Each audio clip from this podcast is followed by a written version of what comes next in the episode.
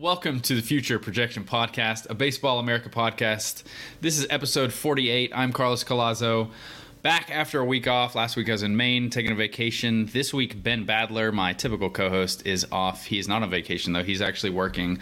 Unlike some on this podcast, he's down in the DR uh, watching a bunch of international prospects. We've already seen a few highlights that he sent from, from his trip down there, so I'm excited to see uh, what he thinks about it when he comes back next week. We should be back on a normal schedule with the podcast. But today, uh, for the first time, at least on this feed, we have Peter Flaherty, who covers college baseball and covers the draft with myself. Uh, we have a top 400 draft update that just was released on the site today. Um, this is a Thursday as we record this podcast, April 27th.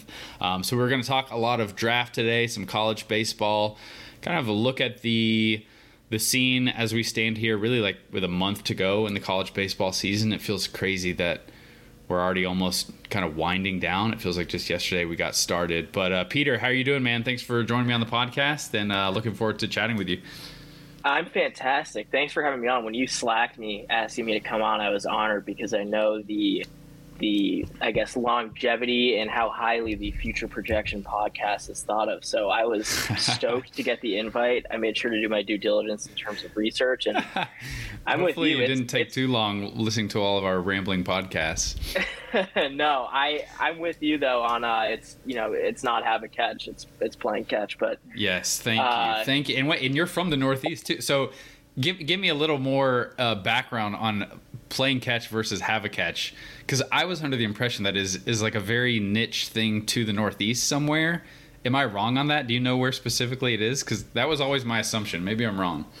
So I never even re- like I was little and I never even realized that have a catch was a thing. When I was growing up, learning how to play baseball with my dad, um, my dad would always be like, "Let's go outside and play catch." And yes. so that's what it was like when I was at a little league field high school travel, it was always let's go play catch or let's go throw. And then have a catch, I was like, "What is this?" So I, am always. it gives I'm me the heebie-jeebies when I hear it. I hate it so much. It's the other so weird. The other thing that I saw on Twitter today, which is one of these like, again, this is one that I didn't even know was much of a debate, but I saw. I don't remember who the account was, but basically they were saying like in their office they were having a debate on what does the phrase "put up a crooked number" mean to me that was very obvious, but now I'm I'm like wondering if I've just been missing something. But what does that mean to you? That phrase, put up a crooked number. So I've thought like Red Sox and Yankees, or whoever, two teams are playing, and then one team scores I don't know five or more runs, four or more runs in their half inning. So what what what is the lowest number that would count as a crooked number? Because to me, it always meant more than one run. Because if you just look at the scoreboard, a one is just a straight line; it's not crooked.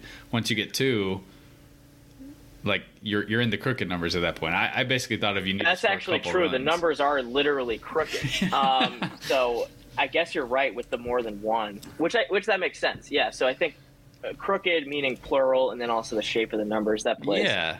That's exactly what I thought it was, but I, I don't know. I guess there are a million baseball terms and phrases that we, we could argue about. We need to find one for each episode of the show and basically just start out the show talking about ludicrous, nonsensical baseball phrases. Oh, one thing too that is is kind of a bit on the future projection podcast is so the stat where you combine on base percentage um, and slugging percentage. How do you say that stat? On base percentage and slugging, just OPS. So you don't say ops.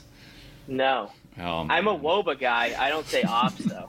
oh man, you're you're with Ben on that one and against me. So maybe I'm rethinking having you on this episode. Ops sounds way cooler though. Yeah, uh, I might, you may have just switched me. I didn't even know it was a thing. I'm not sure. I think most people do say OPS based on the criticism that I personally received in my text messages after that show aired.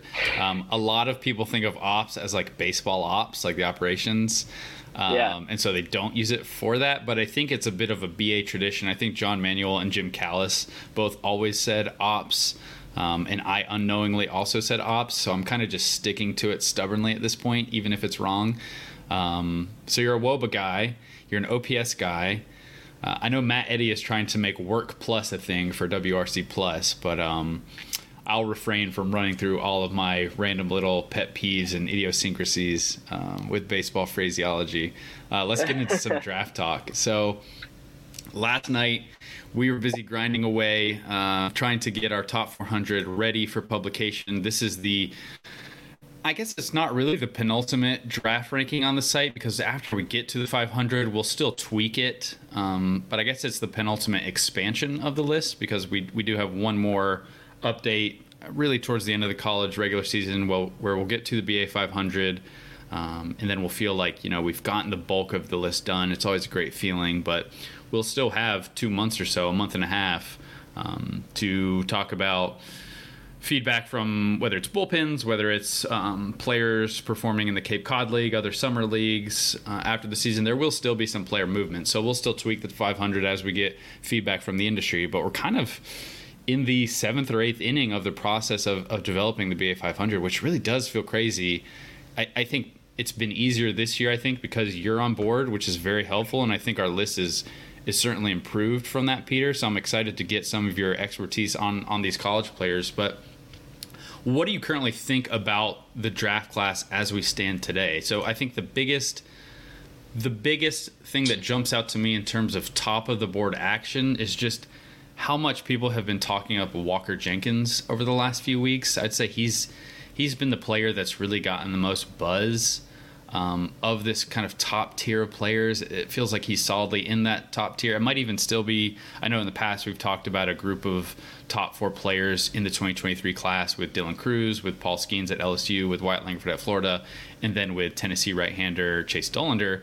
Now I feel like Jenkins is in that mix. Maybe Dollander is like right outside of that mix. Um, I guess you could draw the tier breaks in a number of different ways, but Jenkins is the buzzy guy. I think he's going to go off the board really quickly it still looks like an awesome draft to me. But what are what are your thoughts on kind of how we stand today? I was going to say it seems like with Jenkins and Clark, it almost feels like they're one A and one B respectively. Kind of how it was viewed with Crews and Dollander on the college side, at least coming into the year. Yeah. It kind of feels like that's the tier list in terms of the high school guys. I personally am impressed, and maybe I'm biased, and I probably am because so much of my coverage is on the college side. I'm impressed with how deep the college class is. It seems like yeah. everywhere you look that there are, in really any game, at least in the Power Five conferences, you can turn on, and even outside, that you're probably going to catch at least one, and in some cases, a, a, handful of top 10 round draft picks. So I'm impressed with the depth on the college side. Mm-hmm. There have been some names that have really flown up boards that we'll get into.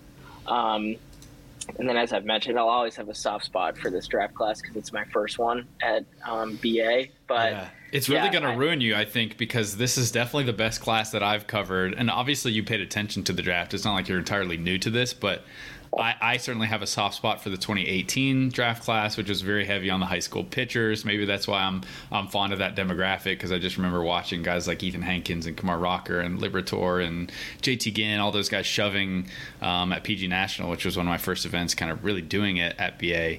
But yeah, this this draft is fantastic. I think you mentioned the college depth. What really strikes me as well, in, in addition to Walker Jenkins moving up at the top, is on this update, I felt like we were moving up a lot of high school players into the first round range, back of the first round range. And typically, the like macro movement at this stage of the season is high school players in general are trending down, college players in general are trending up. And the fact that we've had so many high school players just keep moving up boards during the spring, I think speaks to the depth of talent in the class, uh, the amount of tools we have in the class, and just the performances we've seen from a lot of these players. There are so many pitchers around the country who uh, just have massive helium. There's a great bundle of like high school shortstops that are in that back of the first supplemental first round range. Where we'll talk about a few of them here, but I just feel like this draft class really has the best of both worlds. You've got elite college players, you've got a deep college class, you've got really impressive high school players at the top me and Ben have talked about it before. I'm curious what you think, but I think Walker Jenkins and Max Clark fit solidly with the top high school players in any recent draft class you want to pick out. Um, the fact that they're ranked where they are just speaks to like Dylan Crews and Paul Skenes and Langford being so good.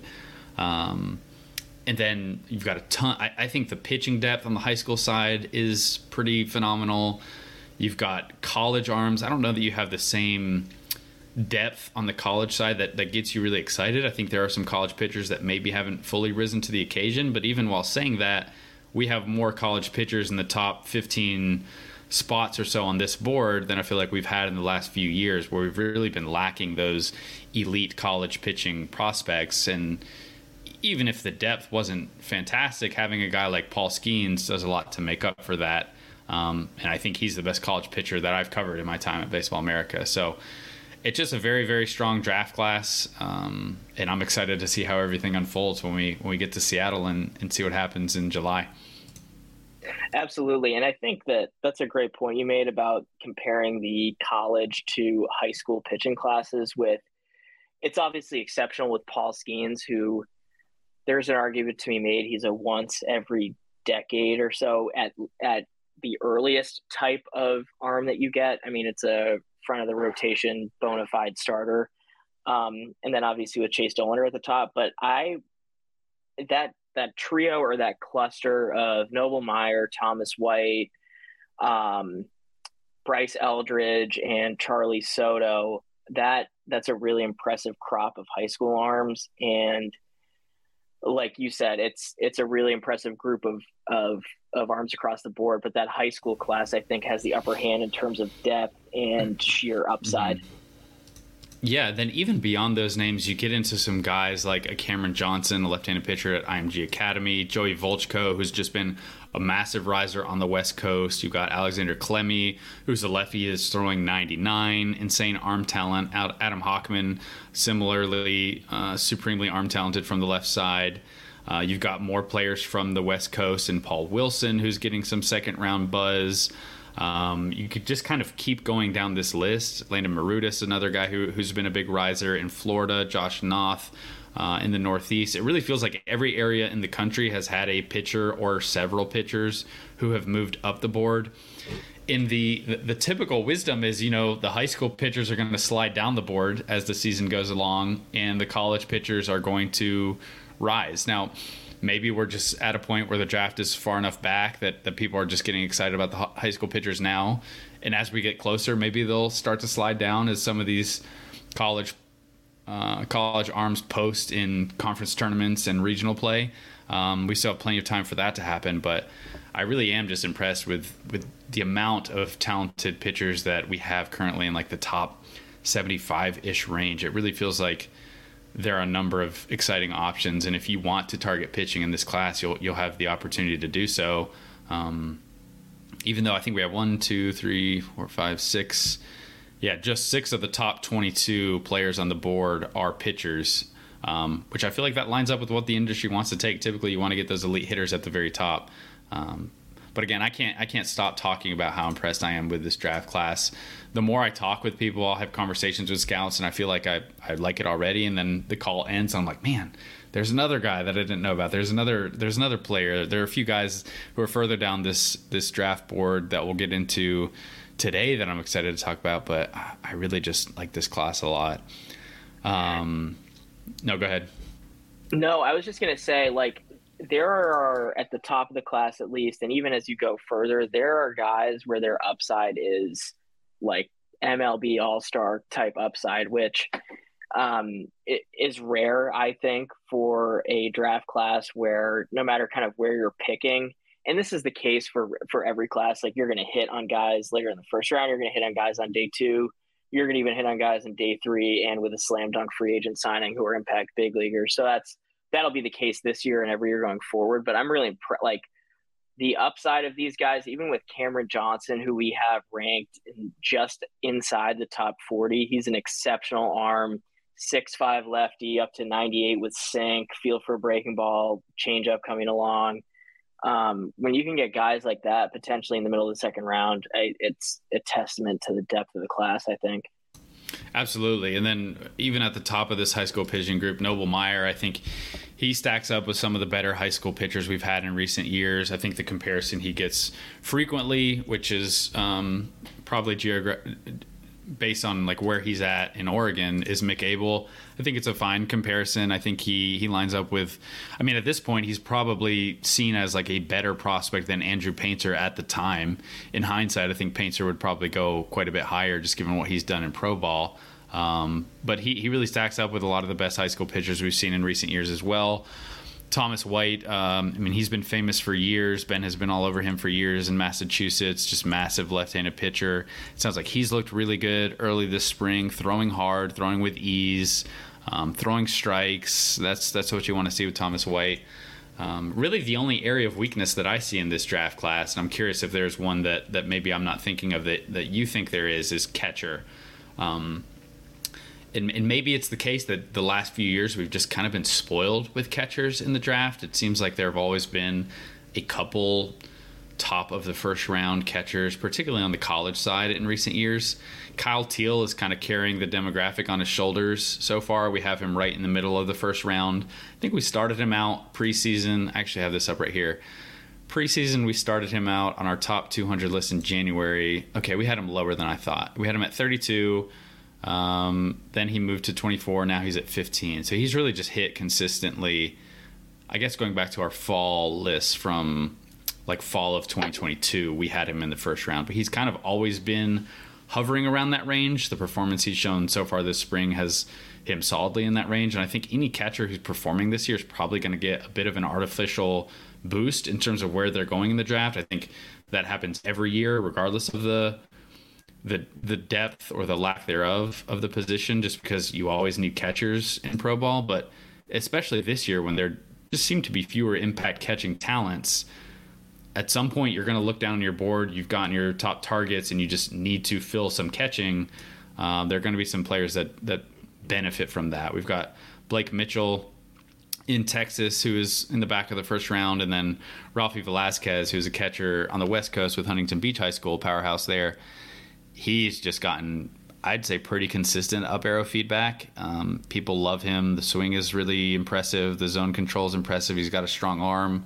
Um, maybe more questions about if he's going to stick behind the plate defensively, but it's been constant positive feedback from him. It wouldn't shock me if we wound up with with three catchers in the first round, which maybe seems crazy with how I'm talking about the class. But after that, I think there's a pretty big gap in who your like next catcher is. Um, so that's kind of the one demographic that I'm like, eh, I don't really know, but I think all the other positions will make up for it.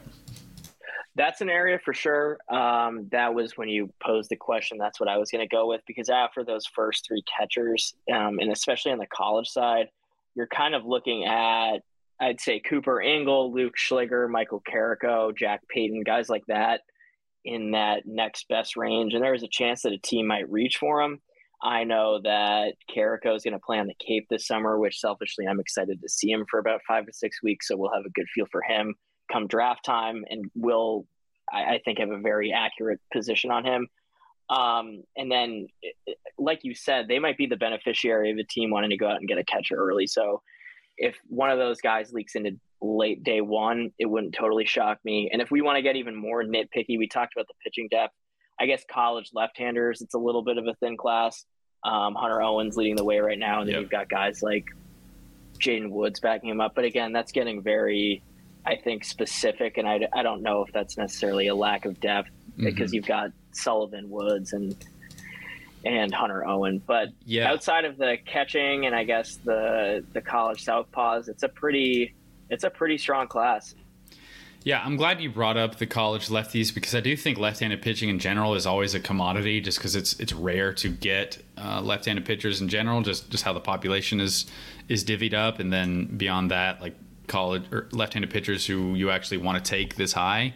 It feels like I'm going to pull up the draft in recent years just to see, but it feels like we kind of always have a like that safe college lefty profile that's going somewhere in the middle of the first round the last few years. We, we've always had a guy like that, and I don't know if we're going to have that demographic this year. I'm just pulling it up right now. So in 2022, Cooper Hjerpe was the name. He went 22 overall. Then you also had Reggie Crawford go 30 overall if you count him to the Giants. He's got the two way element that maybe complicates things a bit, but Cooper Hjerpe was solidly that profile. Um, 2021, you had Jordan Wicks, who I think is exactly that that kind of player. He was always this like high floor, maybe not the biggest ceiling, college lefty with polish, but had an out pitch in the changeup. He went 21 overall. You go back to 2020. Um, that was a pretty phenomenal draft for college left-handed pitchers. It was Asa Lacy number four overall, Reid Detmers number 10, Garrett Crochet number 11, and then Jared Shuster uh, number 25. Um, go back to 2019, Nick Lodolo, Zack Thompson, Ethan Small, all in the first round. 2018, Ryan Rolison, 22 overall, Shane McClanahan, 31. Uh, and I'll just do one more. 2017, David David Peterson, number 20, and then Seth Romero. Maybe you want to take that one back, but still two left-handed college pitchers in the first round. Uh, this year, are we going to have that, Peter? I, I don't see an obvious name at this point. I thought maybe Grayson Hitt would be able to pitch his pitch his way into that role, but it doesn't look like that's happening. All of our top left-handed pitchers are high school players. You have to go all the way down to Hitt at 73, I think, and then or maybe Hunter Owen. No, Hunter Owen at 65. Excuse me. Is he going to go in the first? That seems a bit steep to me, but if there's none other no other players around, maybe he's one of these beneficiaries of a poor demographic.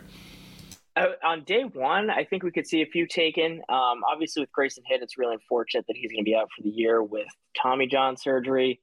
But we've seen it with guys in the past where if Hunter Owen goes down to Hoover and shoves in the SEC tournament and then is kind of Vanderbilt's anchor on their way to Omaha or a national championship, which absolutely could happen, then maybe someone goes for him on late day one. I just don't know with the current stuff that he's got and that's not a knock on Owen, but it's not the the kind of super loud, thunderous stuff mm-hmm. we've seen get taken on day one. And that's not to say that he's going to be a, a poor professional pitcher. I actually think he's going to be quite good. Mm-hmm. Um, I just don't know if he's going to go in the first 30 picks of the draft.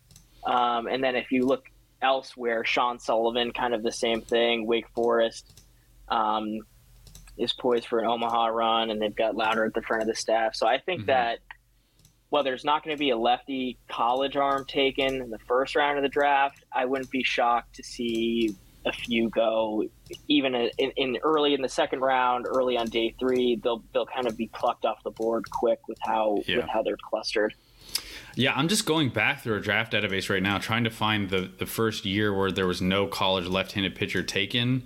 And I've gotten basically to 2000, and every single year we've had a college lefty selected inside the first round. So if that doesn't happen this year, we'll have at least history for this century.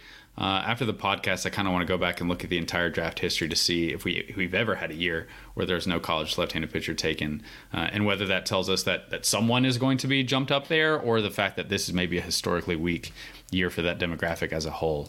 Um, but enough about what's bad about this class. Let's talk about some of the biggest risers. Um, there'll be a piece on the website tomorrow, potentially as you're listening to this podcast, on some of the bigger risers in the class. We'll get into a few of them here on this podcast, uh, but I'll just run down a few of the names. So, this is basically I just took the previous rank for players who were ranked, subtracted that by their current rank, um, just to see overall movement. And for players who were not ranked on our last 300, I just give them uh, number 301. So the math is roughly right. Um, but we've got a number of high school right-handed pitchers, which again, a little bit more surprising than I feel like we have in a typical year. That demographic is just, it doesn't feel like it's the one that consistently is rising up boards. Um, but we've got at 105, Cole Miller, a righty from Newbury Park High School in California. At number 109, we have Cameron Flukey, a right handed pitcher from New Jersey, Egg Harbor Township High School. We've got a couple college infielders. Number 79, we have Josh Rivera at Florida, who's just been tremendous this year. We have right behind him Kyle Karros, the third baseman at UCLA. Uh, and then I'll do the last big mover upboards, who we just mentioned, uh, number 65, Hunter Owen, left-handed pitcher at Vanderbilt. And and as we talk about these left-handed pitchers, I'm even thinking like, man, do we need to just keep pushing Owen up? I feel like we moved him up every update, and I'm, I'm still wondering if we're too light on him. But do any of those players jump out to you, Peter, as as someone who's super fascinating? I think just for me, Rivera will be interesting because he is a senior. Um, but at the same time, he's a player who had pedigree going back to high school. He's got solid tools. Uh, he's played defense at shortstop and he's played it well. And there have always been questions about the bat. He just never hit uh, like scouts expected him to. And all of a sudden now he's doing that. So I'm very curious how he'll be viewed. Maybe one of the better seniors in the class at this point. I think that Rivera, I think you hit the nail on the head with him. I think he's established himself as the most coveted senior sign in this year's draft class, given – what he's doing at Florida. Like you said, he's always been able to pick it at shortstop. He's got a plus arm and good actions, but the bat has just never. He's gotten off to good starts with it, but as the season's gone on and SEC plays heated up, it's kind of taken a step back. This year, it's the exact opposite. He's hitting 386 with 14 bombs and 54 RBIs. He's setting career highs in in every offensive category, and it's a pretty violent operation. It's it's plus it bat speed. There's it's a high effort swing. And typically with guys like that, there's going to be a lot of all or nothing results. They're going to pull off for breaking balls. There's a lot of swing and miss, but he also has a career, wa- career low strikeout rate this year while he's doing that. It, yeah, he's walking more than he's striking out. He's generating quality impact, and all he's done is hit. And mm-hmm. I think he's established himself as someone who could even go on the later part of in the later part of day one. Yeah, it's pretty insane to to think about the just the the arc he's had since high school. I remember seeing him as a high school senior with the Florida Burn when when that travel ball organization um, went down and won the Jupiter event in Florida I was just really impressed with, with his ability to hit the ball to the opposite field. Now he's hitting for power, playing shortstop really well. He's stealing bases. He's also got a career high 11 stolen bases. Um, so that'll be a good one for a team that I don't know how much money you sign with a guy like Rivera, who's probably going to have a ton of attention from really every team in the industry. But um, the, the senior element there with him will be one that's interesting to watch unfold. Uh, and it's nice to see for him that he's finally having a year that I mean maybe you never expected a 712 slugging percentage from a guy like Josh Rivera. I probably didn't, um, and maybe this leads into a conversation of of how tricky it might be to evaluate power in the current college environment. It just seems like everyone's hitting for career highs in home runs, so that adds another layer of maybe complication to not only Rivera's evaluation but really every college hitter's evaluation. Um, but yeah, it's been fun to watch. I think this is also the first time he's ever walked more than he struck out. So just having everything kind of click together has been nice to see. Maybe it's easier when you're uh, quite a bit older than everyone. Um, but the fact that you're actually a legitimate shortstop helps the profile as well. Yeah, and, and it is the first time he's walking more than he's striking out. He had some swing and miss issues his sophomore year. He, he struck out 52 times and 190 at bats backed it up last year to a K to walk of 44 to 30, and now this year, obviously, with the OBP near 500. But I, I think that the, evaluating power in the college game, we could do a whole separate podcast on it just because mm-hmm. there are all sorts of things flying around. Um, but on the college side, another guy that I like is Kyle Karros. In in terms of looking the part and sheer bloodlines, he fits the mold to a T. 6'5", 220 moves well over at third base. There's he's he covers a lot of ground given his long levers. The arm is I'd say a tick above average, and he might not be hitting for as much power as mm-hmm. as you typically like of someone that size, but he's he's got great bat to ball skills. It's a really short, easy swing that he can get into the gaps with, and it's it's it's pretty clear. I think that he's going to probably hit through the mm-hmm. professional ranks with just kind of his whole operation. And that's not a frame you're going to want to touch because I think if you add a little bit of weight to it or tinker with it, um, he's probably going to have to slide over to first base, just mm-hmm. given that he's not a superstar athlete. So I think you've got a clear pro third baseman on your side who's yeah. hit over power, really good baseball instincts, and, and, and great barrel sense. So he's another guy that I really like on the college side. Yeah, we've heard a lot about how he's just a, a phenomenal pure hitter, the son of 14 year big leaguer Eric Karros, uh, who also played at UCLA. Kyle is six foot five, 220 pounds, so he's a really big kid. You look at the the max exit velocity numbers and the 90th percentile exit velocity numbers, and it's maybe not what you would expect for a player of that size, um, but I do think there is some there's been some commentary within the industry that maybe he's just a guy that's going to tap into that power a little bit later on in his career. He certainly has the strength. Um, it, it, seems like he just doesn't try to hit for power, which I think is probably a good thing. He just turned himself into a very good, polished, pure hitter who knows what he's doing, can spray the ball around all fields. Um, he was also named to the 2022 uh, Pac-12 All Defensive Team, which is kind of cool. Um, you'd mentioned him maybe sliding over to first base if he adds a little bit more weight, but the fact that at least people in the uh, in the Pac-12 recognize him with that honor says something about his defense. If if maybe he's not going to be a Gold Glover ever at the hot corner. Uh, but he's one of the biggest risers. We have him solidly in the top 100 at this point. Maybe a third round talent. Could see him going a little bit higher than that, depending on kind of what happens with the hitters in front of him on the board. Um, a few other names who are big movers up the board in this update. Um, another California right-handed pitcher, Cole Stokes. I'm not sure if I mentioned him previously. I don't think I did. Then we've got right-handed pitcher at Middle Tennessee State, Jaden Hamm. Cameron Fisher, an outfielder at Charlotte, and then a right-handed pitcher out of Texas. You always have those Texas pop-up righties um, at number 175 in James Ellwanger. Um, Peter, let's stick with the college players. I know you like Cam Fisher a little bit. Tell me, tell me a bit about him.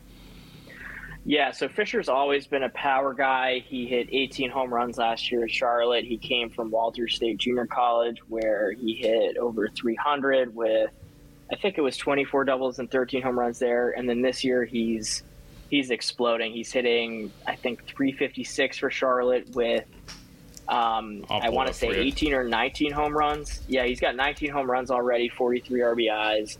And what's great about Fisher is he's got a pretty impressive – although limited, he's got a good track record hitting with wood as well. On the Cape, the average kind of plummeted to 230, but he's hitting for power with wood in 28 games with wood last year. He hit seven doubles and nine home runs, um, which is 16 extra base hits of his 26 total hits.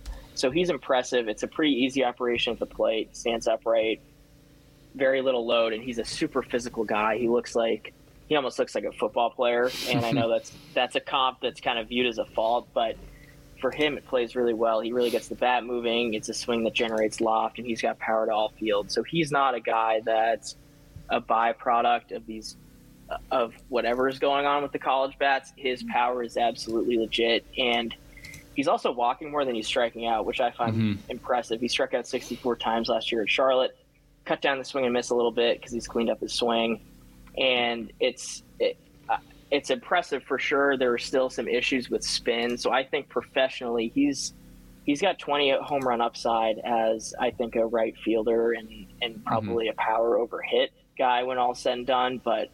He's going to be a good get for someone wherever he goes, whether that's in the middle of day two, maybe a little earlier, mm-hmm. even towards the the middle endish part of day two. That's a really quality get for I'd say round six through nine yeah, absolutely. And he, he'll be 22 on draft day. So you've got the senior element there with him. I think he actually turns 22, like basically just a month before the draft. So not massively old, but anytime you get to 22 on draft day, I kind of think of you in my head as, as a senior sign, whether or not you actually are a senior. Um, we've got a couple draft eligible sophomores in this class who, who didn't get selected, went back to school, and will be um, basically the, the same age as seniors, even though they're not in their senior season. You mentioned the, the football element. Another player here on our, our risers board is Cole Miller. Uh, Miller's father, Michael, played in the NFL, and I think he's also a guy, when you look at him physically, he looks like he would fit on the football field. Six foot six, 225 pounds, um, low 90s fastball on the mound, really good, boring life. Um, it's not the fastest arm, but I think it's just a big, strong kid who's flashed a slider. Um, that's inconsistent now, but I think it's shown enough that, that maybe you can bank on it becoming an average pitch in the future with more reps and a little bit of refinement. Feel for a mid 80s changeup. It seems like this kind of profile, six foot six high school pitcher with body types ranging from 225 pounds to like really lanky 175 180 pounds with solid three pitch mixes. There are so many of these players throughout the 50 to even 400 range of this draft class. There's just so many interesting arms. Miller is one of the guys who's been getting a ton of buzz on the west coast. Um, he's a ucla commit so maybe that one will be a tricky sign. Um, but he's been trending up boards and and kind of leads this group of of risers in terms of just spots moved up. Are there any other guys? In, oh, no, go ahead. No, I was gonna. You, I was probably gonna answer your next question. So you go ahead. Yeah, I was gonna say, are there any other guys, any other movers up up the boards that that are fascinating to you, uh, Peter, for one reason or another? So on this list, I think James Ellwanger is a guy that he's sitting at 175 right now, which is the middle of day two, and he's a guy that I wouldn't be shocked in the slightest when we do our final, whether it's the BA 500 or our final pre-draft rankings, to have him maybe even on the cusp of the top 100 overall. Mm-hmm. Everything out of Texas on him has been outstanding. He's a superb athlete. It's plus arm speed. He's been up to 98. His curveball's flash plus with tight spin. Um, he's kind of like I mean I mean he's he's got starter upside. Mm-hmm. And he's just been tearing it up this spring. So he's a guy that I'm very intrigued about. Yeah, he'll also be 19 on draft day. He'll be draft eligible if he does make it to campus. Dallas Baptist commit. Um, he's a fascinating one as well. Um, but let's get into. So I always feel like when we talk about the draft, when we talk about the draft board, it's very easy to not talk about kind of the depth players, and, and maybe that's because no one wants to hear about them. But I really think at, at Baseball America, people are kind of crazy about prospects, and I know we're crazy about prospects. So I wanted to find a way to talk about players throughout the draft board here. So what I've asked Peter to do and what I've done for myself is we've basically picked out a player in each quadrant of the draft board as it stands right now. One player among the top 100, one player in the 101 to 200 range, one player in the 201 to 300 range, and then one player in the 301 to 400 range. Um, it could be a player you like. It could be a player who's who's a bit weird and interesting. It could be a player who's gotten a lot of buzz lately. It could be a player who's falling. Basically, any player that, that we think is interesting and want to chat about on this podcast. Uh, one for each of us in, in, each of those regions to hopefully give you a little bit more insight into the class as a whole it's hard to cover in depth the entire draft class on a podcast, and I, and I don't think that's maybe the best format to do it. So definitely check out all of the reports and the actual draft board itself on the website. Um, Peter and myself have been spending a lot of time trying to to get those reports to you guys. You kind of know who all these players are, what they do, what they don't do. Um, but let's get into this, Peter. So I don't know. Do you want to go first, or do you want me to go first? And would you prefer to work down the list or up the list from the back? I'll let you pick. You're you're the guest. I was gonna say, as the guest, I'll have you go first, so I can see how you do it, and then we'll go. I like kind of going from that first hundred on down. Okay, sounds good. All right, so my guy I think is also kind of your guy for a number of reasons. My my top 100 player is Sammy Stafura, shortstop out of Walter Panas High School in New York. You can correct me if I pronounce any of those wrong, uh, Peter, if, if, you're aware of these high school names. Um, but Sammy Stafura, let me pull up how much he moved up in our last update. Uh, he, he's one of these high school shortstops that I'm talking about in kind of that late first, second round range. It feels like there are a ton of them in that spot right now. So we have him number 57 on the board right now. Previously, he was outside of the 100. It's a 50 spot jump for Stafura. I remember seeing him last year at the area code games, and it just it felt like he did everything well. He hit well. He's got a very quiet swing offensively. He's a great defender. I've, I've, talked with some scouts who think he's one of the best defensive shortstops in the class, which is high praise. He's gotten a ton of buzz early this spring. A lot of scouts running in to see him. He's getting cross checked by a number of teams, uh, and he's performed really well with all of that attention. I don't know if this is this probably is going to become a bit of a comp that I use regularly because I think there's so many players it can apply to but there's almost like a, a little Anthony Volpe feel with Stafura because he doesn't have tools that really jump out at you. He's he's kind of average size frame. He's just a player who does everything really well. And I think if he does add a little bit more strength, and I think we've already seen him add a little bit more strength this offseason, he's driving the ball a little bit harder. Um, everything's just going to play up and take a jump. There's no tool that he has that I think is a real weakness or something he can't do on the baseball field. Um, he, he has great pitch recognition. He uses all fields. He can hit secondaries. Um, he's shown a little bit of over the fence power now, and I think he's got this sort of bat speed and frame uh, and strength to get a little bit more. Where maybe it's never going to be plus power with Stafura, but I think it could be solid power. Um, and when you pair that with just sound hitting ability, the defensive actions, you feel safe about him sticking at shortstop and being a very good defender there. I think are looking at a really well-rounded profile. Um, and I'm curious to see if someone is going to take him high enough to sign him out of a Clemson commit. But that's one that I really like in the top 100. He's a guy moving up boards. It's a profile that I typically love. High school shortstops. Just take all the high school shortstops you can for me, and I'll be happy. Um, and I think Peter, again, correct me if I'm wrong, but I think you maybe even had a hand in him being on the uh, the Yankees area code team last summer when I first saw him. So that was all. That was all Matt Hyde, who's the Northeast scout, Northeast area guy for the Yankees, and his staff. Um, I did have some interaction with Sammy Stafura in our scout team events, but him being on the area code team was was all Matt Hyde and cool. and the the rest of the staff. But I'm with you where if you got a high school shortstop where you know he's going to stick at the position like Stafura, he's an outstanding defender, really good athlete that's going to be a hard profile to pass up on. I like mm-hmm. the swing a lot. It's a really quiet, simple operation that he generates bat speed and he can generate power. And I, I'm with you that while he's at 57 now, I think that it's very conceivable for him to move up. So, mm-hmm. um, yeah, so that's that my guy. Said, who's yeah, who's your guy in the top 100 that you like? So I like Kiefer Lord, the right-handed pitcher out of Washington at 60. Yeah. Um, this past weekend, he had his best start, I think, of his college career, where he went eight shutout against Stanford with 10 Ks, no walks, only gave up three hits, and it's a really big arm talent. He came over from D3 Carleton College, so he's still kind of getting his feet wet in terms of a I think being around the resources at a D1 school, and then he'll go from that into a professional org. But mm-hmm. it's a really good arm talent. He's got a fast arm. Fastball is outstanding. He throws it 80% of the time. It's been up to 99, and it's got really good shape with carry. And he's still kind of getting a feel for a breaking ball, but with some of the curveballs that he's thrown, and he, he's kind of been throwing his breaking ball more as we mm-hmm. get through the season, which isn't totally surprising. Um, it's a really tight spinning, high spin 12 6 curveball that it's inconsistent in shape, but once he gets into like a, a, a, pro development style system, that could be a pro. That I think that's going to be a a um, a plus pitch as we go forward. Mm-hmm. And then mm-hmm. he's got a, a, harder slider that is a little bit like a cutter. It's gotten a little more horizontal at times.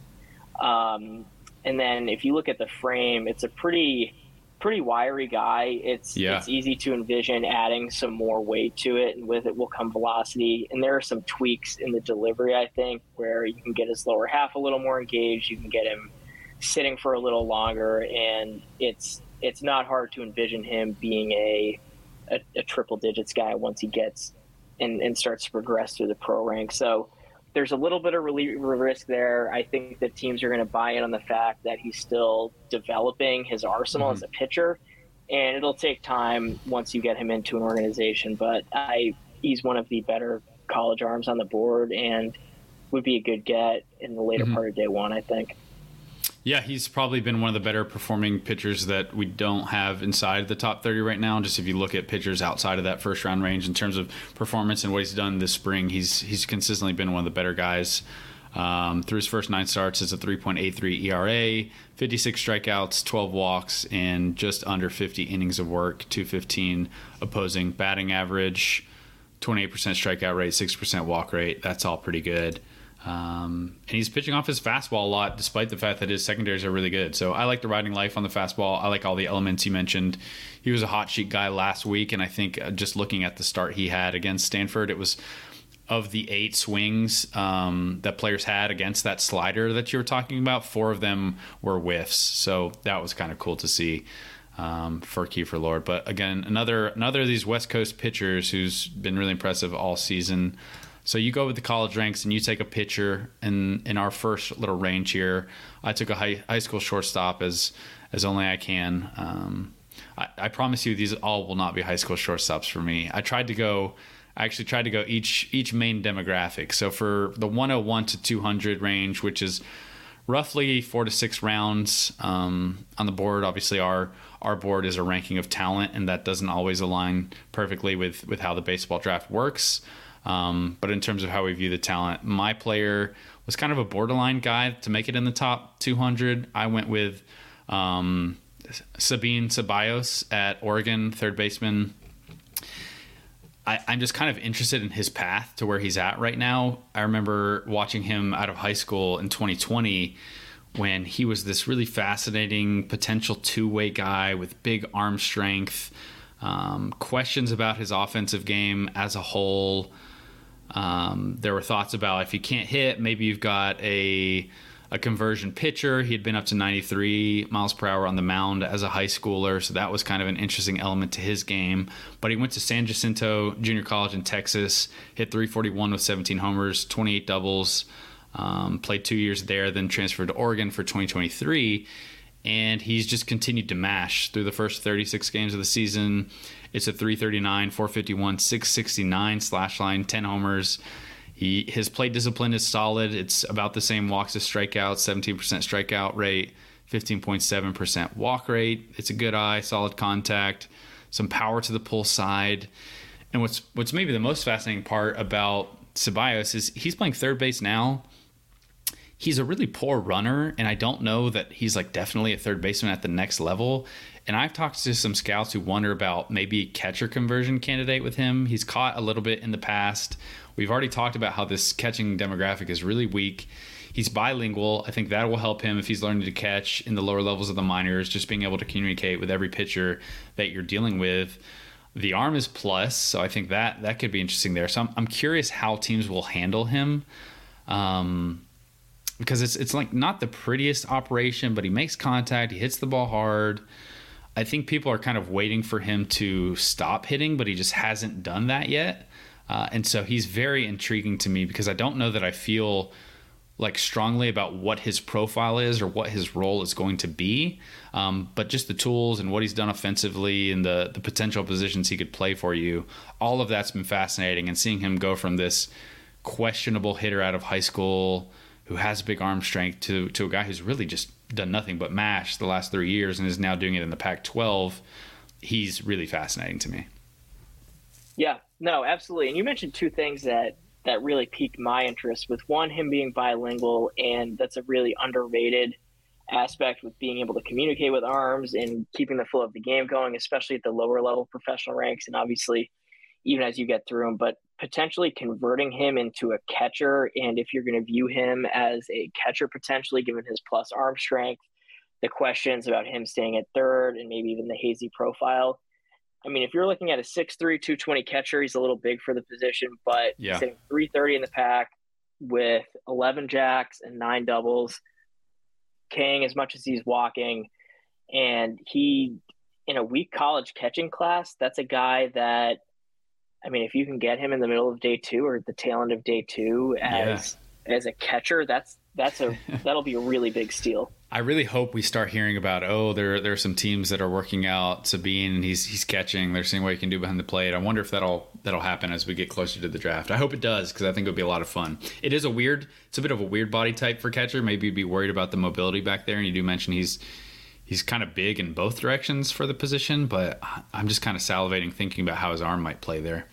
Maybe he's a terrible catcher. I don't know, but he's definitely caught a bit in the past, so it's it's an option at least. So get him into some pro um, pro coaching with the catching side. I think it could be fun. But that's mine. So who you got in the four to six round range on our board right here?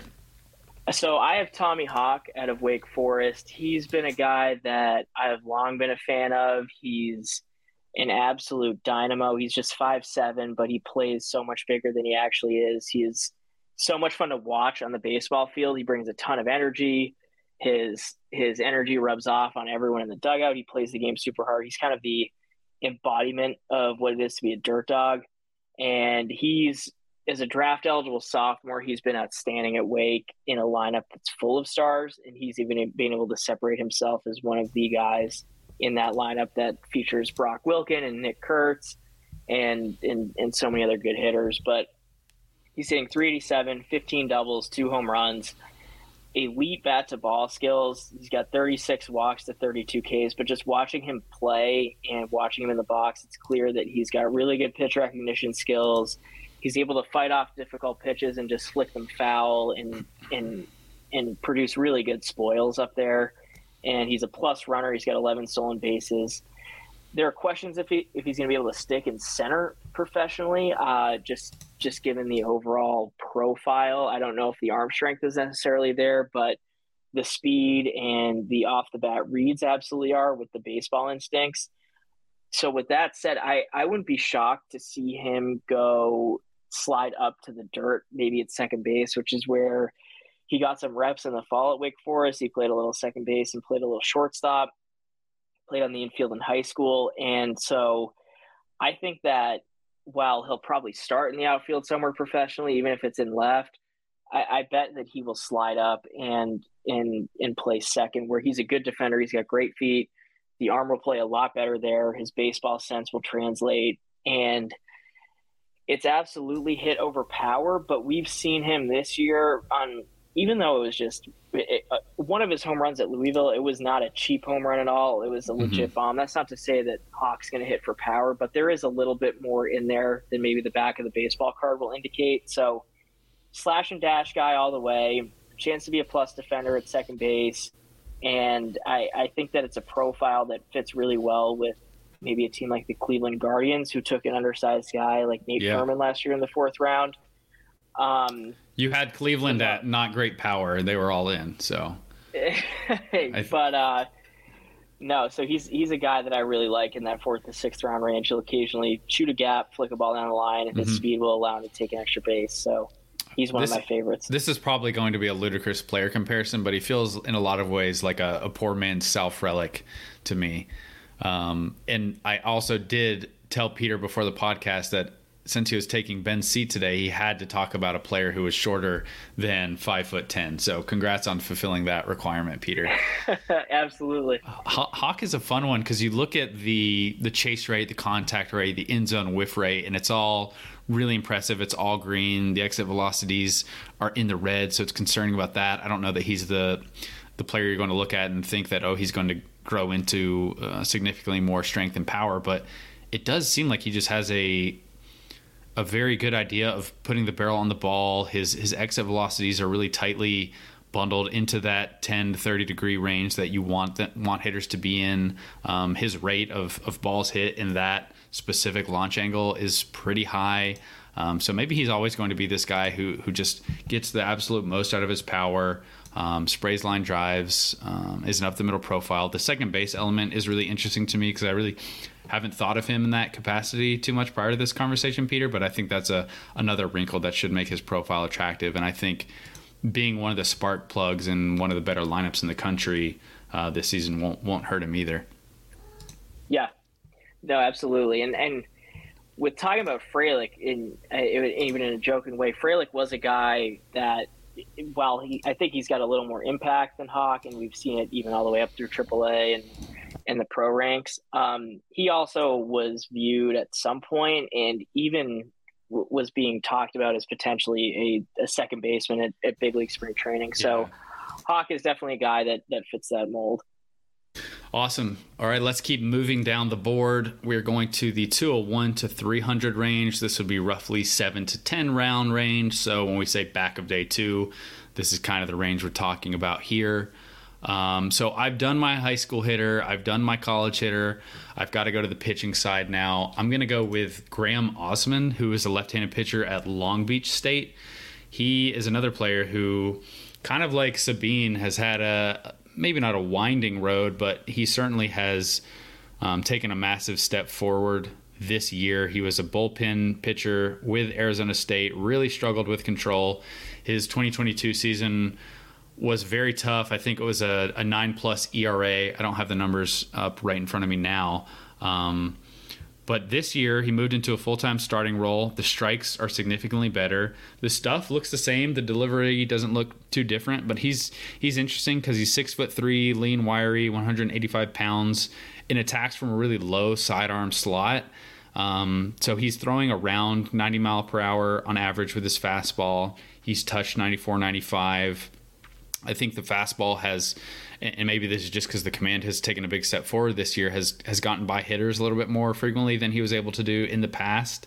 Um, he also flashes a slider that has a chance to be above average. I think all pitchers who are working with a low slot right there when you're throwing a breaking ball, there's always questions about how consistent is it going to be. But we've heard that when he's hitting on that pitch, it, looks like an above average pitch that probably plays up from the angle it's coming out at. He doesn't doesn't often use um, a changeup, but I think that he has one there that maybe in the pro game he'll use it a bit more frequently, see what that can turn into. But it's a mid 80s changeup, certainly needs a little bit more work. Um, but just the the deception, the arm angle, the huge step forward in strikes. I'm not sure exactly what the reason is for those strikes improving, but the fact that it has and that he's handled a starting role really well for Long Beach State has been impressive. Um, he's looking at career best 24.7% strikeout rate. I think it's a career best 9.5% walk rate as well. So just a lot of up arrows for um, Graham Ausmus, and it's not it's not a stuff jump this spring. It's just a performance and a control and command jump that he's taken. Um, I'm curious where teams will have him, and maybe if he's a player who he, he is pretty lean. Maybe he can add a little bit more weight and the velocity can jump up a bit. And then all of a sudden you're talking about not a 90 mile per hour fastball, but 92, 93 from that angle. Um, could play like 95, 96 maybe. Yeah, and and if you're a team that misses on someone like Sean Sullivan or one of the lower slot lefties, yeah, getting a guy like Ausmus in that late day two range would would not be a bad consolation at all. In watching some video on him leading up to the podcast, mm-hmm. this slider it's gotten a lot of swing and miss. I think it's a miss rate north of forty percent, but it's a little shorter at times. But that's a pitch that I could easily see being a plus pitch once mm-hmm. he gets greater feel for it and gets into a pro organization. And with the lower slot and the lower release height on fastballs, even if he's 89, 92, I know he's averaging just 90, but it's going to explode out of his hand, especially when elevated. Mm-hmm. And then with that slot, it's I think being able to get him to turn over a changeup would be key, and I think that that's going to yep. be a key third pitch for him to add down the road. Yeah, I always want college pitchers to throw changeups more often. They never throw them as much as I would like. He's thrown his just about five percent of the time. He doesn't have any real platoon splits. I was checking to see if he was he was much better versus lefties or much better versus righties. It didn't look like there were any significant splits. I know it's small sample. It takes longer for those splits to to kind of show themselves if they are there. But I, you mentioned the slider being a little bit shorter. I think Uh, probably in general everything is is up in terms of strike percentage but last year he threw the slider for strikes less than half the time and i think the fact that he's throwing that pitch for a strike more than 60% of the time just really helps everything play up. If if you're you're standing in the box and you know you don't really have to worry about a breaking ball because he can't land it i mean that that makes your job a lot easier as a hitter. And so just him being able to com- control that pitch more consistently everything has looked really good for him. I don't know if it's something that that Ausmus himself figured out, or if the Long Beach State pitching staff, probably a little bit of both there. It's never it's never really one or the other. Um, I guess unless you're maybe this happens all the time for high school pitchers. Actually, we heard about Quinn Priester not really having uh, ever really dealt with a pitching coach. He kind of was, was self taught entirely in high school. But I'm digressing here a little bit. Let's get to your player, Peter, who you have. So as a Northeast guy, I had to go with a Northeast player in yeah. this range, and he's a guy that I've really fallen fallen in love with, both between his performance last summer in the NECBL and this year at Maine, and that's second baseman Quinn McDaniel. And he's hitting 376 for Maine this year, 10 doubles, nine home runs. He hit well in the NECBL. He hit over 300. Uh, there was some impact there with the wood bat. And when you talk about bat to ball skills and advanced approach, he he fits the mold to a T. He's got 47 walks. He got excuse me, against just 26 strikeouts. Um, there's been a little bit. So it was interesting when I was doing a little bit of a deeper dive on McDaniel when I was writing him up. There are issues there with spin against sliders. He's whiffing more than 40% of the time. Fastballs, he's not really missing at all. It's a miss rate of just 15%, but he's got a high leg kick at the plate. Sometimes he'll get a little bit out on his front side, and you can see it even with the balls that he'll he'll punch down the line and hit into a gap. It's he's very heavy on his front side at times, but he's got really good hand action. He's got plus he's got plus hand speed, I think. Um, and it was a little bit I, I comped him and it's a lofty one, but I I drew a comparison in his leg kick to Angel shortstop Zach Neto, um, who was a fellow mid major guy, and McDaniel's got a low handset. I love that one. There's, yeah, there's a lot of pre swing movement um, so if a team decides to clean that up, if it doesn't play at the pro level, um, with McDaniel's bat speed and bat to ball sense, I still think he's going to hit the hit professionally. I don't know about the impact necessarily, but I think he's he's an over 300 hitter. I think with a chance at five to eight home runs. He's a really good defender at second base. Moves well in either direction. Soft hands, good runner, and good baseball sense. So that's going to be a really appealing option for teams as we as, as day two winds down. Yeah, I think the, the the hitting comp, the mechanical comp to Neto is a great one. Um, and Neto was the quickest guy from the 2022 class to reach the majors. He didn't really change the the swing too much. It just kept working for him at the pro level. So I think if you are one of these guys who you just have a, a fantastic feel for the barrel, you have a really great eye, you're consistently on time at your launch position. Even if you have all these moving parts, there are players who who can make that operation work. Um, you had mentioned the just the chase and the contact rates really good for him. The power spike is another guy who just career high in power this year. Um, maybe trickier to evaluate, but but you had a, a, pretty good summation of what we should expect for his power moving forward.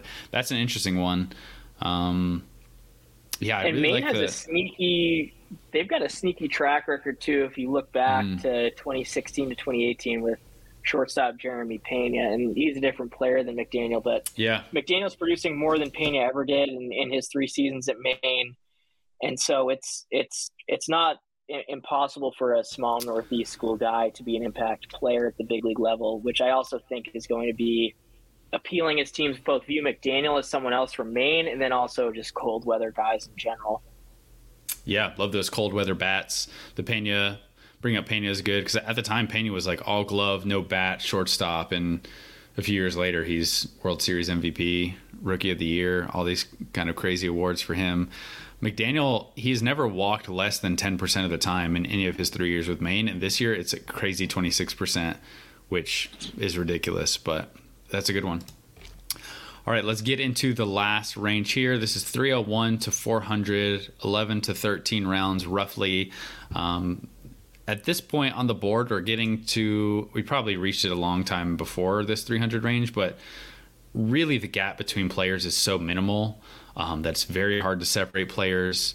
Uh, one of my favorite about draft process is when we finish the BA 500, really being able to go back over the entire list in detail when we update reports for, for kind of our final reports. Um, being able to maybe go in and tweak rankings a little bit more specifically.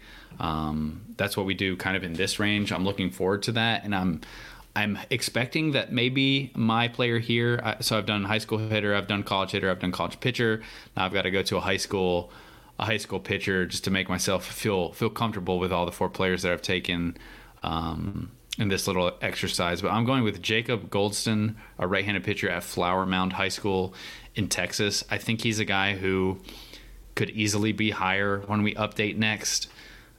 Just looking at him when I watch him throw on the mound, I'd, I'd get very excited. He's got a fantastic frame, six foot six, 200 pounds, quick delivery, compact arm action, fast arm action. He's got a multi-sport background. Was not a big name, not a prominent name last summer on the showcase circuit. I didn't know a ton about him. Uh, doing some reporting earlier this spring, his name came up as it's kind of a guy to look out for, someone who's interesting. Um, he matched up with a, a few prominent prospects in Texas, and I think uh, people really started to see how good he was. It's not the most uh, outstanding stuff now in terms of just radar gun readings. He'll pitch in the upper 80s, low 90s. He's touched 92, 93. Um, but the fastball has tremendous arm side life. He throws strikes. He fills up the zone with the pitch. He's shown feel to spin a slider. Again, it's not the hardest slider right now. It's a little bit slurvy at times, upper 70s. Um, but if you just look at the the shape of the pitch, his feel to spin it consistently, I think as he adds strength, as he gets a little more power, it's going to become a pitch that's above average. He's also shown really good feel for a low 80s changeup. Just everything about him screams starter traits to me. I like the physical projection you can, can dream on with him. The fact that he's established the fastball for strikes at such a high rate in the past, uh, and just the the limited sample that I have to look at with him, it's like 70% fastball strike rate, which is awesome to see from a high school pitcher. He's thrown a curveball in the past as well, uh, but I think probably that slider is going to be the breaking ball that that he throws more consistently in the future. But just looking at the body, looking at how it works, looking at the arm action, the finish, I really love everything about him, and I love dreaming on high school righties. So uh, that's my pick in this range. What do you got on that one, Peter? So, admittedly, I actually didn't know much about Golston until I saw him listed as your guy. And so, when you when you listed him as your guy, I immediately went on to Synergy to go check out what I could find on him. And he's it's really really good clay, and it's something that you touched at. He's a high waisted kid, immense physical projection. It's a low effort delivery right now, and uh, what stood out to me was that arm side life on the fastball. And I think that he's going to keep adding velocity as he matures physically, which I think is just a, a byproduct of him growing up. He's just going to be 18 on draft day still. And so I think obviously the signability is a big variable there with Yeah, Oklahoma commit. does get picked. Yeah, yeah, if he does get picked on day three, but he's a. I would not be shocked that you know, when the high school seasons start to finish up and he throws maybe a little bit in the summertime, that he does kind of fly up boards and he goes even in in the middle of day two, and people are kind of sitting there on draft day, being like, hmm, "This Golston yeah. kid, you know, where did he come from?" So I think that's a yeah. great pick. If he if he definitely if he gets drafted and signed, it's not going to be in the range where we have him on the board here, unless it's like a massive overpay, and that would even be closer to like 300 range in the 11th or 12th round. Um, but man, I'm, I'm really excited about him, whether or not he goes to pro ball, because I think if he does go to Oklahoma, he's going to be a monster in about three years. So this this maybe will turn into one of my gut feel picks for the draft. We talk about personal cheese balls. I really haven't found a great one that I like deep into the draft, and Sammy Stafura is kind of moving up into a range where I feel like I can't claim him as a personal cheese ball because he's just been too good. Maybe Golston will be my guy uh, for that. But who's your last player in this 301 to 400 range that, that you're excited about? My last one, and he is a guy that if he goes on day three, um, I think will be a massive steal, even though he's probably a reliever down the road, and that's Brody Hopkins out of Winthrop. Primarily a fastball slider guy, throws his fastball. Um, he actually splits the pitches pretty well. He throws his fastball just over 50% of the time, slider 40% of the time, and then he'll mix in a changeup very seldomly.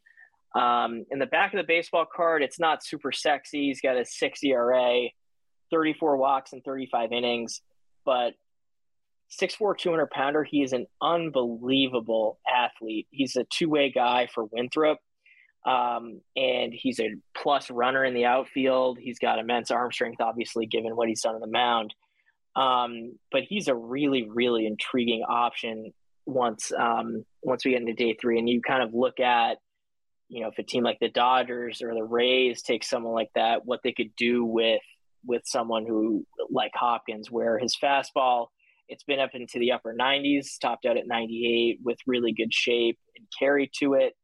The slider has flashed, I'd say 60 at times, and it's a legit sweeper um, in a big speed differential off his fastball. It's an easy delivery. He's got a fast arm throws from a deceptive, I'd call it like a low, low three quarter slide. He drops it down even further on sliders. And to, I would not be totally surprised to see the slider progress even further into a legit, perhaps double plus pitch professionally. Mm-hmm. And if he can clean up the command a little bit, clean up his balance and his delivery falls a little bit off towards the first base side. Um, but if he kind of refines his operation a bit and um, once he gets into professional baseball, you're looking at a reliever with two plus pitches. Probably will get into the triple digits given his athleticism, flexibility, mm-hmm. and just it, eh, what what it's looking like it's going to be for Hopkins. So, I, I think getting him on day three, whether that's early in the day or if someone goes for even in the the back portion of day two, which I wouldn't be um, blown away by. Um, you're going to get a reliever with two plus pitches, and if he can clean up his strikes, he's going to be an impact guy at the big league level. Yeah, he has some. You, you talked about Clay with um, with Golston just a minute ago, I think you got another guy here who has some really interesting clay to work with for a pro team. The athleticism uh, element of his profile really piques my interest, as maybe that can help him make these changes you would need him to make at the next level, figure out the command, figure out the control, and consistently get a little bit better balance in the delivery. Um, I feel like having a, a, great athlete would only help with with all those tweaks you'd need to make, but that's a fun one. Do you think that he has a changeup in the tank at all, or do you think he's just a guy that focus on the fastball, focus on the slider, focus on getting those pitches over the plate, um, put him in a bullpen and see what he does? Is is the changeup a complete non-factor here?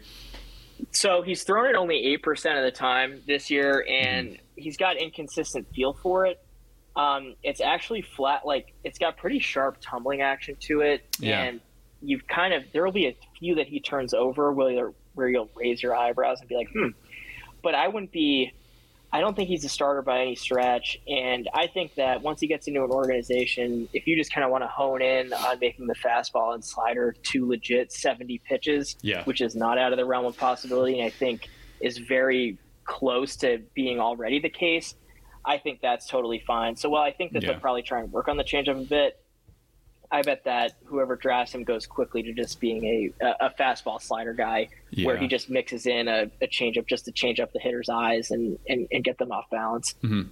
Yeah, I should shut up about a changeup. I think we've seen that that you can be really effective if you just focus on your two best pitches and don't worry about making maybe a, a distant third pitch something that's average or fringy. Maybe it's more effective to just take what's what's really good already and and try and get the absolute most out of those pitches. Spencer Strider says hello. Um, so those were our players. If you guys want to go through the list and kind of pick out guys who, who maybe you like, um, if you find any personal cheese balls as you're reading the reports on players, or maybe you've been able to get out and see some of these 2023 prospects, let us know um, either at Future Projection um, on Twitter. Um, you have my Twitter at Carlos A. Collazo. Peter, what's your Twitter? You can plug that for everyone here who, who's not familiar with it. But if you're not following Peter, you definitely should be because you will be a much smarter baseball fan and an, an expert on the college game by following him there. I appreciate the kind words. My Twitter is at Peter G. Flaherty. Um, mm-hmm. Just kind of exactly Carlos's handle, except my first name, middle initial, and my last name. Yeah. Um, my DMs are open. It's a decision that is so far not led to anything crazy. So if you want to chop it up about a player or discuss why we have someone ranked where we do, feel free to shoot me a message, and I'd be happy to to talk it through with anybody. Yeah. Um, let's see any housekeeping we need to take care of here. Again, as always, you guys, we have the future projection email. If you have any questions you want us to answer on the podcast, uh, we should be getting back towards more of our mailbag segments in the future when Ben comes back. Peter, I think uh, you've acquitted yourself nicely. So if you ever want to come back on the podcast, you are more than welcome to do so. I'm sure we'll have you on as the draft gets closer, maybe after the draft too, and we can talk about our favorite draft classes. Um, the email is futureprojection at baseballamerica.com. That'll be in the show notes. I'll link Peter's Twitter in the show notes as well, so you can follow him if you have not already. As always, guys, if you haven't rated or reviewed the show and you feel so inclined, that helps us out in the various algorithms that puts the show in front of people who maybe haven't listened to it yet, uh, but would enjoy it. So if you feel like that is something you want to do, then thank you. We appreciate that. Um, thank you guys for listening to the episode today all the way through. And thank you to all the Baseball America subscribers. You guys really allow us to do everything that we do here. You allow me and Peter to sit back and, and chat players for an hour. And hopefully um, that's been something that's added a little bit of value to your day today. So um, before we get out of here, Peter, is there anything you want to plug for the listeners? Either to watch out for on the college baseball front, to watch out for for you in terms of content on the site uh, or podcasts or anything basically that you want to plug here? Really similar to what you said. Thank you guys for listening and for the support. It really is the subscribers that allow us to do what we do. And I've seen it even in just my four months here. It's been it's been really special to be able to talk about college guys and talk about the draft for for a job. And it's a dream come true. But um, on the college side, I'll have a what to watch for article up. Probably I do every week. Um, it'll be out by the time you're listening to this. So feel free to check that out if you're so inclined. Uh, myself and Teddy Cahill are exceptional. Um, other college writer, and with a little bit, he'll dip his toes into the draft now and again. He and I will we release a college podcast every Thursday. Um, so that's out now. And yeah, really any day that you go over to the Baseball America site, you'll have something new on the pro side, on the college side, really anything that you're looking for will be up there. So go head over to Baseball America and, and you'll find whatever you're looking for. Wow, just four months in, and Peter already has the plugs down like a pro. nice job, Peter. Yeah, for me, I'd say just um, we're getting closer to the draft, so we'll have the BA 500 out before we know it. I'm sure. Um, as JJ is listening to this podcast, he's going to be thinking, man, we haven't done a mock draft in a while. So I think we'll have another mock draft out soon. I know you guys all love those. So we're, we're getting kind of into crunch time for the draft here.